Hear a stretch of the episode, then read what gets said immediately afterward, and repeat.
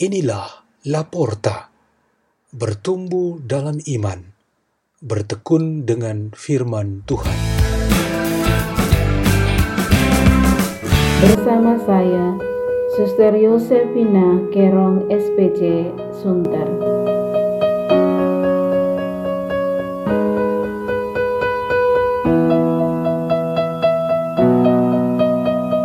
Bacaan dan renungan Sabda Tuhan hari Rabu Pekan Biasa ke sembilan belas, tanggal dua belas Agustus dua ribu dua puluh.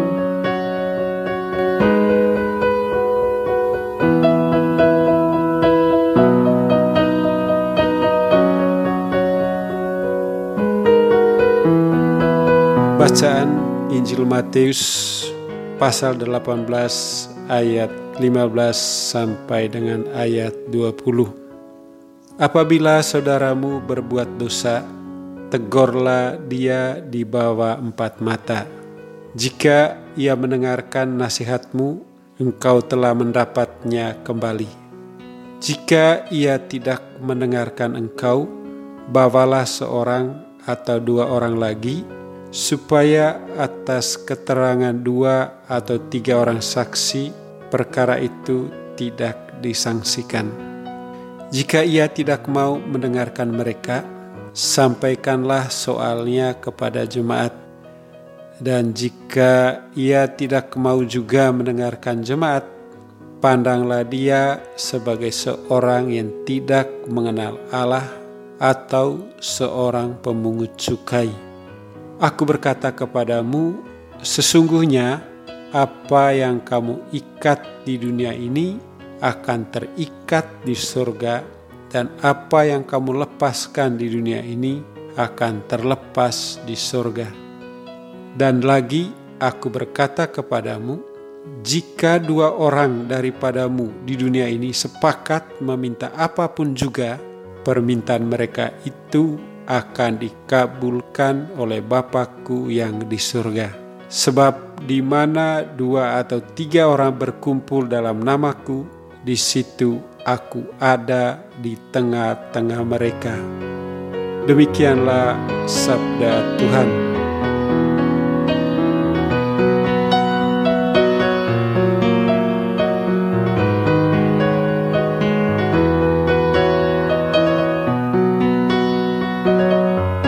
Renungan kita pada hari ini bertema berkumpul dalam nama Tuhan.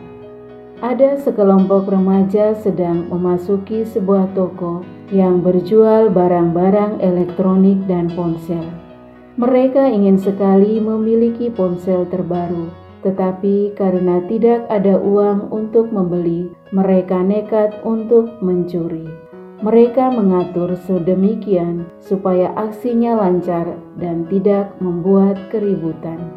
Tetapi sebelum melakukan aksi mencuri, ketua kelompok mengajak semua untuk berkumpul. Ia ingin supaya mereka berdoa dahulu sebelum mencuri ponsel-ponsel yang diinginkan mereka. Tetapi ketika mereka akan segera berdoa, salah seorang dari mereka berkata, "Ini tidak masuk di akal. Mana mungkin kita berdoa untuk mencuri? Tuhan pasti tidak mengizinkan kita." Akhirnya mereka semua tidak jadi mencuri dan masing-masing bubar. Berkumpulnya orang-orang untuk berdoa selalu dilandasi motivasi yang baik dan untuk mencapai tujuan yang baik pula. Apa yang dikatakan oleh Injil tadi sungguh benar, bahwa Tuhan hadir di dalam pertemuan orang-orang atas kuasa dan nama-Nya. Jika ada pertemuan yang motivasinya ialah kekacauan, keributan, dan kekerasan, maka pertemuan itu sangat jelas tidak berkenan kepada Tuhan. Berkumpul dalam nama Tuhan memiliki beberapa unsur dasar yang selalu kita lakukan. Unsur penyebutan nama Tuhan merupakan yang paling kentara dan gampang. Doa yang singkat, seruan namanya yang kudus, sebuah nyanyian pujian adalah contoh-contoh kita berkumpul dalam nama Tuhan. Tuhan hadir bersama kita dalam kesempatan seperti ini bukan untuk kejahatan dan dosa. Unsur berkumpul sebagai komunitas gerejani merupakan hal yang paling formal dan berwibawa. Di sini ada pertanyaan-pertanyaan liturgis, sakramental, dan berbagai doa devosional. Tuhan menyentuh kita melalui sakramen-sakramen dan Ia memberkati kita yang menerimanya. Unsur yang menjadi tanda formal dan berwibawa kegiatan ini ialah imam yang menjadi representasi Kristus sendiri. Tugas imam ialah menyambungkan umat Allah dengan Tuhan. Unsur kasih merupakan suatu ungkapan nyata beriman, bagaimana Tuhan berbuat dan terlibat dalam karya cinta kasih yang dilakukan orang-orang beriman. Rapat untuk merencanakan sebuah program pemberdayaan keluarga-keluarga miskin. Ini merupakan contoh bertemu dalam nama Tuhan. Pertemuan untuk membahas dan membaharui hubungan antar pribadi, termasuk dengan koreksi persaudaraan, itu juga bagian dari berkumpul dalam nama Tuhan. Intinya, Tuhan hadir di dalam pertemuan orang-orang beriman dan Ia yang menjiwai mereka. Marilah kita berdoa. Dalam nama Bapa dan Putra dan Roh Kudus. Amin. Ya Tuhan Yesus Kristus, mampukanlah kami selalu di dalam kehidupan bersama kami tiap hari, khususnya ketika kami menjalankan kehendak-Mu secara bersama-sama, di mana Engkau sendiri hadir dan terlibat dalam kegiatan-kegiatan kami.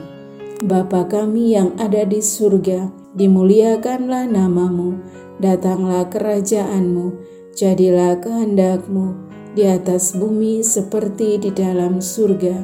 Berilah kami rejeki pada hari ini, dan ampunilah kesalahan kami, seperti kami pun mengampuni yang bersalah kepada kami.